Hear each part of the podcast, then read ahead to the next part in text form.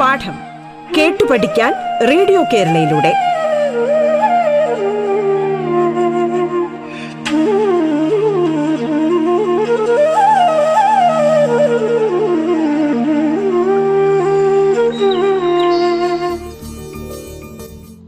നമസ്കാരം. സംസ്ഥാന സർക്കാരിന്റെ ഓൺലൈൻ റേഡിയോ സംരംഭമായ റേഡിയോ കേരളയുടെ പാഠം എന്ന പരിപാടിയിലേക്ക് ഏവർക്കും സ്വാഗതം. ഞാൻ നിങ്ങൾക്കൊപ്പം Ajimon N. Thiruvananthapuram Pattom Saint Mary's higher secondary സ്കൂളിലെ ഹൈസ്കൂൾ വിഭാഗം മലയാളം അധ്യാപകനാണ്.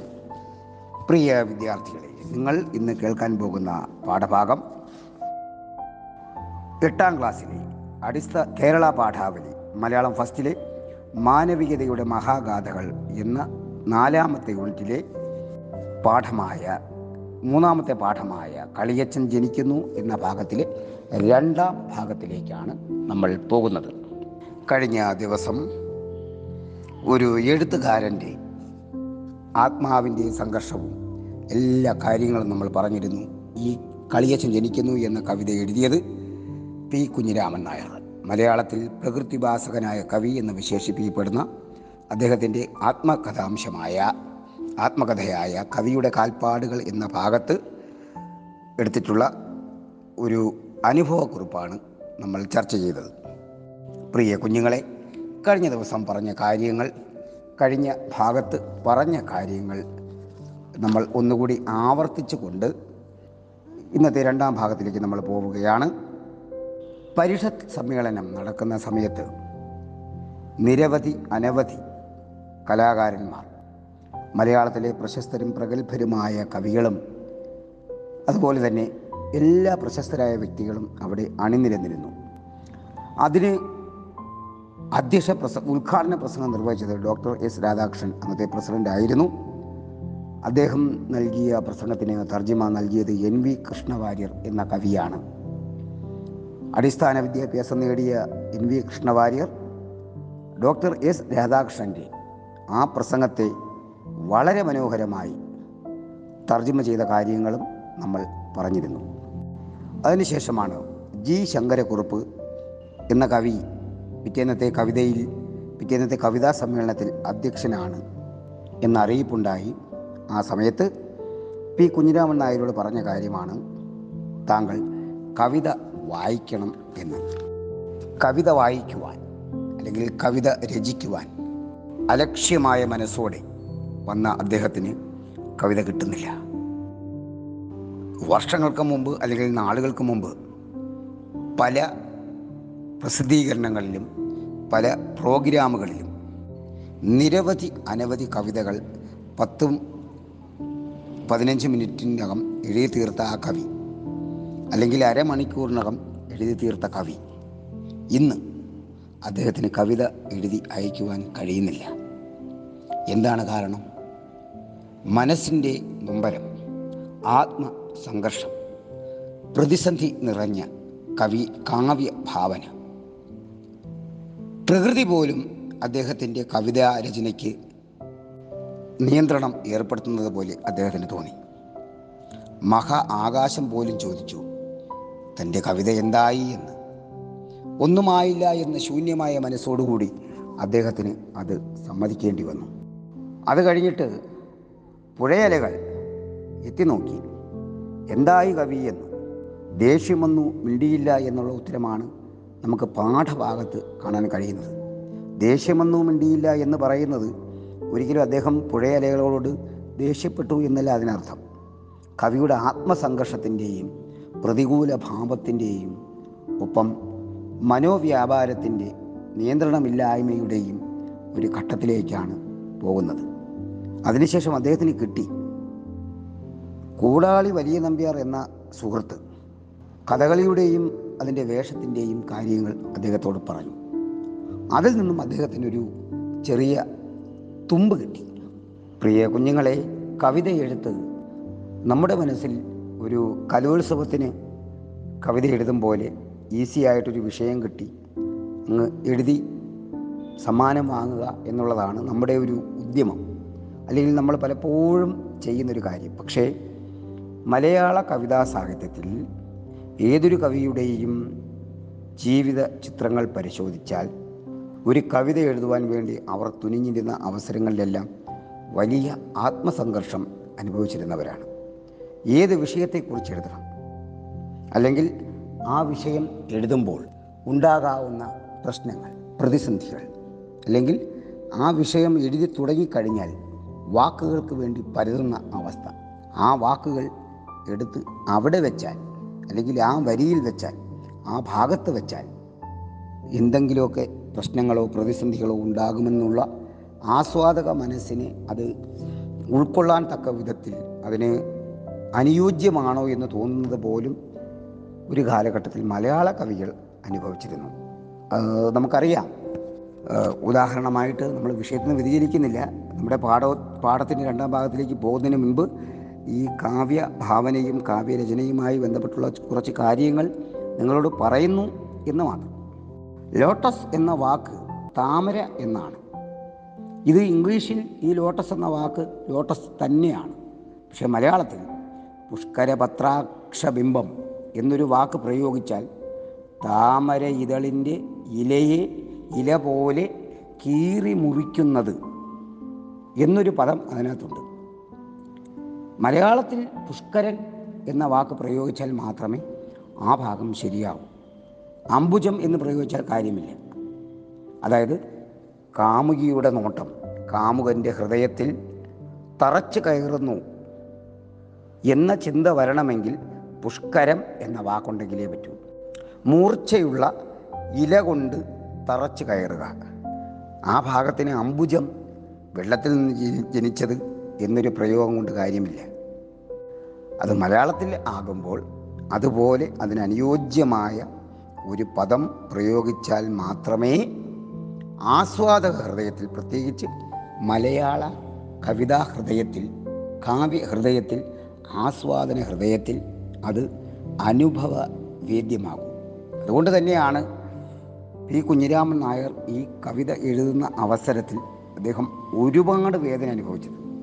ഒരുപാട് പദങ്ങൾ ഒരുപാട് ചിത്രങ്ങൾ ഒരുപാട് അവസ്ഥകൾ അവസരങ്ങൾ സന്ദർഭങ്ങൾ തന്റെ ജീവിത അനുഭവങ്ങൾ ഒക്കെയും മനസ്സിൽ വന്നു. അത് അദ്ദേഹത്തിന് പകർത്താൻ കഴിയുന്നില്ല. മാനസികമായി എവിടെയോ ഒരു അസ്വസ്ഥത.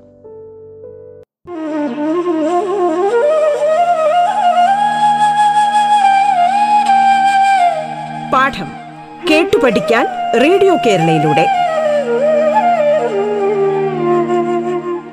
പാഠത്തിൽ ഇനി ഇടവേള.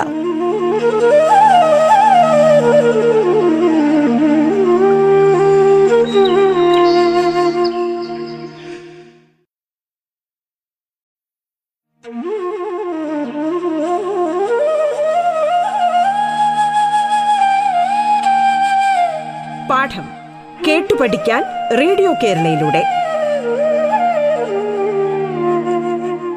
തുടർന്ന് കേൾക്കാം പാഠം.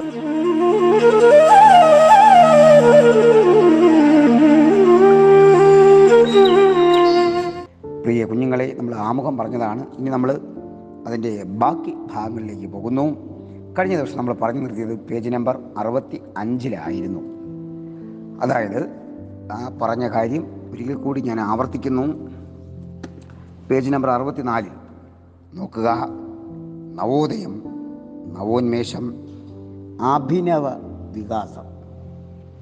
പഞ്ചവർണക്കിളിയുടെ മധുര കാകളി എന്ന് വെച്ചാൽ എഴുത്തച്ഛന്റെ കാകളി വൃത്തത്തിൽ അദ്ദേഹം കവിത എഴുതി കവിത രചിച്ചു.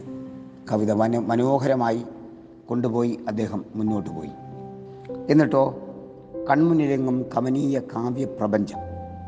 കൺമുന്നിൽ തെളിയുന്നത് കമനീയമായ കാവ്യപ്രപഞ്ചമാണ്. കാരണം എഴുതാൻ ഒരു വിഷയം കിട്ടി എഴുതി വന്നപ്പോൾ അതിലപ്പുറമുള്ള ചിന്തകളും വിചിന്തനങ്ങളും അദ്ദേഹത്തിന് കിട്ടി. അപ്പോഴാണ് അദ്ദേഹം ഒരു ഉദാഹരണം പറയുന്നത്. ഒരു ചെളി ഒരു ചെളിക്കുളം. ആ ചെളിക്കുളം നേരം വെളുക്കുന്നതിന് മുൻപ് വരെ അത് ചെളിക്കുളമാണ്. പക്ഷേ അതിലൊരു താമര വിരിഞ്ഞാൽ അല്ലെങ്കിൽ അതിലൊരു രണ്ട് താമര അല്ലെങ്കിൽ അതിലൊരു മൂന്ന് താമര വിരിഞ്ഞാൽ അത് താമരക്കുളമായി. മാത്രമല്ല രാവിലെ നമ്മൾ കാണുമ്പോൾ പുൽനാമ്പുകളിൽ മഞ്ഞുതുള്ളി കാണുന്നു. പുൽനാമ്പുകളിൽ കാണുന്ന മഞ്ഞുതുള്ളി കവിയുടെ ഹൃദയത്തിൽ അത് വൈരക്കല്ലാണ്. അതുപോലെ തന്നെ അദ്ദേഹം പല കാര്യങ്ങളും നമ്മളോട് പറയുന്നുണ്ട്. സത്യം ശിവം സുന്ദരം. പരമശിവനെ കാണുമ്പോൾ കഴുത്തിൽ കിടക്കുന്ന മാല ശിവന്റെ കഴുത്തിൽ അത് മാലയല്ല. ശിവന്റെ കഴുത്തിൽ അത് ഹാരമാണ് പൂമാലയാണ് കവിത എഴുതി തുടങ്ങിയപ്പോഴും അദ്ദേഹത്തിന് അതേ ചിന്തയും അതേ ഭാവവും കടന്നു വന്നു. പാമ്പ് പാമ്പല്ല പാമ്പ് പൂമാലയായി അദ്ദേഹത്തിന് അനുഭവപ്പെട്ടു. പരീക്ഷയിൽ ജയിച്ച് കുട്ടിയുടെ ആവേശം തോന്നി. സുഖമായി രസപ്പുഴ കടന്ന്. ഒറ്റപ്പാലം എക്സ്പ്രസ്സിൽ ഒന്നാം ക്ലാസ്സിൽ കയറി. അന്ന് പച്ചനോട്ട് വാരി വിതറുന്ന കാലം. അഞ്ച് രൂപ നോട്ടാണ് അദ്ദേഹം ഉദ്ദേശിക്കുന്നത്. അകലെ കാവ്യ നിർവൃതി പോലെ പോലുള്ള തിരുവല്ലാമല ക്ഷേത്രം മനസ്സ് താമരപ്പൂവായി. വൈക്കത്തെ ഭസ്മവും കളഭവും ഗുരുവായൂർ കളഭവും മൂകാംബിക ദേവിയുടെ കുങ്കുമവും നെറ്റിയിൽ. കവിത കവിതയുടെ ആനമല ഉറവുലി മനസ്സിലും എന്താണ് ആനമല ഉറവുലി? ഭാരതപ്പുഴ ഉത്ഭവിക്കുന്നത് തമിഴ്നാടിനടുത്തുള്ള കർണാടക തമിഴ്നാട് അതിർത്തിക്കടുത്തുള്ള ആനമല എന്ന മലയിൽ നിന്നാണ്. അപ്പോൾ കവിതയുടെ ആനമലയുടെ ഉറവുലി എന്ന് വെച്ചാൽ കവിതയുടെ ഉത്ഭവം അദ്ദേഹത്തിന്റെ ഹൃദയത്തിൽ ഒരു കുളിരായി മനസ്സിൽ അങ്ങനെ നിൽക്കുന്നു. അവളുടെ കടാക്ഷമേറ്റ രാത്രി എന്ന് വെച്ചാൽ ആ ഭാരതപ്പുഴയുടെ ചിന്തയും സ്വപ്നങ്ങളും എല്ലാം ഏറ്റെടുത്ത രാത്രി. അവൾ ചുംബിച്ച രാത്രി. അവൾ കിട്ടിപ്പുണർന്ന രാത്രി. അവൾ പോയി. എന്ന് വെച്ചാൽ ഭാരതപ്പുഴ നൽകിയ പ്രചോദനം അദ്ദേഹം കവിതയിൽ അവതരിപ്പിച്ചു. പക്ഷേ അതിന്റെ മധുരം മായുന്നില്ല. സമയമെടുത്തു. അസലെഴുതണം. യഥാർത്ഥ കോപ്പി എഴുതണം. പൊന്നിൽ പെന്നിൽ മഷിയില്ല. പ്രവേശനമില്ലാത്ത എ ഐ ആറിന്റെ മുറിയിൽ കയറി. എ ആർ ആൾ ഇന്ത്യ റേഡിയോയുടെ അന്നത്തെ ഒരു ബ്രോഡ്കാസ്റ്റിംഗ്. എന്ന് വെച്ചാൽ ഈ അപ്പോഴുള്ള വിവരങ്ങൾ അറിയിക്കാൻ വേണ്ടി അവർ സജ്ജീകരിച്ച അന്നത്തെ ഒരു സംവിധാനം. പുരുഷോത്തമൻ നായരുണ്ട്. കുഴപ്പമുണ്ടെന്ന് അദ്ദേഹത്തിന് മനസ്സിലായി. കാപ്പി. അല്ലേ?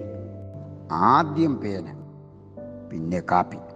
ആ മുറിയിലിരുന്ന് അസരെഴുതി പുരുഷോത്തമൻ നായർ സഹായിച്ചു. ഒരുങ്ങി നിന്നു. തലേ ദിവസം കഴിഞ്ഞ ക്ലാസ്സിൽ പറഞ്ഞതുപോലെ ജിയുടെ അധ്യക്ഷ പ്രസംഗം കഴിഞ്ഞു. അധ്യക്ഷൻ വിളിച്ചു കവിത. പി. കുഞ്ഞിരാമൻ നായർ. നിറഞ്ഞ മഹാസദസ് മുൻവരിയിൽ വള്ളത്തോൾ അദ്ദേഹം അധ്യക്ഷനായി നിൽക്കുന്നു. ആളെവിടെ? ആളെവിടെ? കവിത പുതിയുമായി സ്റ്റേജിലെത്തി. വള്ള വള്ളത്തോളിന്റെ കാൽക്കൽ സാഷ്ടാംഗം വീണു. കാരണം വള്ളത്തോളിന്റെ കേരളത്തിന്റെ സംസ്കാരം കേരളത്തിന്റെ സംസ്കാരം സൗന്ദര്യം സന്ദേശം അതെല്ലാം കവിതയിൽ അവതരിപ്പിച്ച വള്ളത്തോളിന്റെ മുന്നിലാണ് അദ്ദേഹം ചെല്ലുന്നത്. ഈ മൂന്നിന്റെ പുളകമണിഞ്ഞ പൂർണചന്ദ്രപ്രഭ വള്ളത്തോൾ അനുഗ്രഹിച്ചു കവിത വായിച്ചു. കവിത വായനയല്ല ചാക്യാർ എന്ന് തോന്നി. സദസ് രസിച്ചു ലയിച്ചു. വലിയ കരഘോഷമുണ്ടായി. കവിയുടെ ജീവിത കവിതാ ബലിയായിരിക്കാം ഇത് എന്ന് നിരൂപകർ വിലയിരുത്തി. വായന കഴിഞ്ഞിറങ്ങുമ്പോൾ മാതൃഭൂമി ആഴ്ചപ്പതിപ്പിന്റെ പത്രാധിപർ എൻ വി കൃഷ്ണവാര്യർ കൈനീട്ടി കവിത എനിക്ക്. ആകാശം തന്ന ആ പ്രസാദം വാര്യർക്ക് കൊടുത്തു. ആകാശവും പുഴയിലകളും മറ്റ് അന്തരീക്ഷങ്ങളും കുടുംബവും നൽകിയ ആ പ്രസാദം വാര്യർക്ക് കൊടുത്തു. ആ കവിതയുടെ തലക്കെട്ടിതാണ് കളിയച്ചൻ. ഒരു പ്രസിദ്ധ പത്രം ആ കവിത വായിച്ച ദർശനീയ രംഗം വർണിച്ചിരിക്കുന്നു കേട്ടു. ആ വരി വാരിക ഇങ്ങനെ എഴുതിയെന്നറിഞ്ഞു. ഒരു ഗന്ധർവ ഗായകനെപ്പോലെ കുഞ്ഞിരാമൻ നായർ രംഗവേദിയിൽ വിളങ്ങി. ആ മംഗളപത്രം. സദസ്സിന് ആ തോന്നലുളവാക്കിയ സാക്ഷാൽ കവിയുടെ കാൽക്കൽ കണ്ണീരണിഞ്ഞ മനസ്സ് പുഷ്പമായി സമർപ്പിച്ചു. ഇതാണ് കളിയച്ചൻ പ്രിയ വിദ്യാർത്ഥികളെ കുഞ്ഞുങ്ങളെ ഒരു കവിയുടെ ആത്മസംഘർഷം. കവിതയെ ജീവിതത്തിന്റെ സർവവുമായി കാണുന്ന ഒരു കവി ഒരു കലാകാരൻ. അദ്ദേഹത്തിന്റെ ജീവിതത്തിൽ സംഭവിച്ച ആത്മഹംശമാണ് നിങ്ങളിപ്പോൾ കണ്ടത്. ഒരു കവിത എഴുതുക എന്നുള്ളത് എളുപ്പമാണ്. പക്ഷേ ഒരു കവിത വിഷയം തരുമ്പോൾ ജീവിതാവസ്ഥയും സാമൂഹ്യാവസ്ഥയും മനനവും സ്വന്തം ചിന്തയുടെ മനനവും ഒരു കവിതയിൽ അവതരിപ്പിക്കുക എന്നുള്ളത് ഏതൊരു കവിയുടെയും ഹൃദയത്തിൽ ബുദ്ധിമുട്ടുള്ളതാണ്. പക്ഷേ മലയാള കവികൾ ഏറ്റവും കൂടുതൽ അനുഭവിച്ച കൂട്ടത്തിലാണ്. അങ്ങനെ ഏറ്റവും അനുഭവിച്ച കൂട്ടത്തിൽ ആത്മസംഘർഷവും ആത്മനൊമ്പരവും അനുഭവിച്ച ഒരു കവിയുടെ വേദനയാണ് നിങ്ങൾ ഈ കവിതാരചനയിൽ കണ്ടത്. എന്തെങ്കിലും സംശയമുണ്ടെങ്കിൽ കുഞ്ഞുങ്ങളെ അടുത്ത ക്ലാസ്സിൽ നമ്മൾ ക്ലിയർ ചെയ്യും. എല്ലാവർക്കും എല്ലാവിധ ആശംസകളും. Thank you.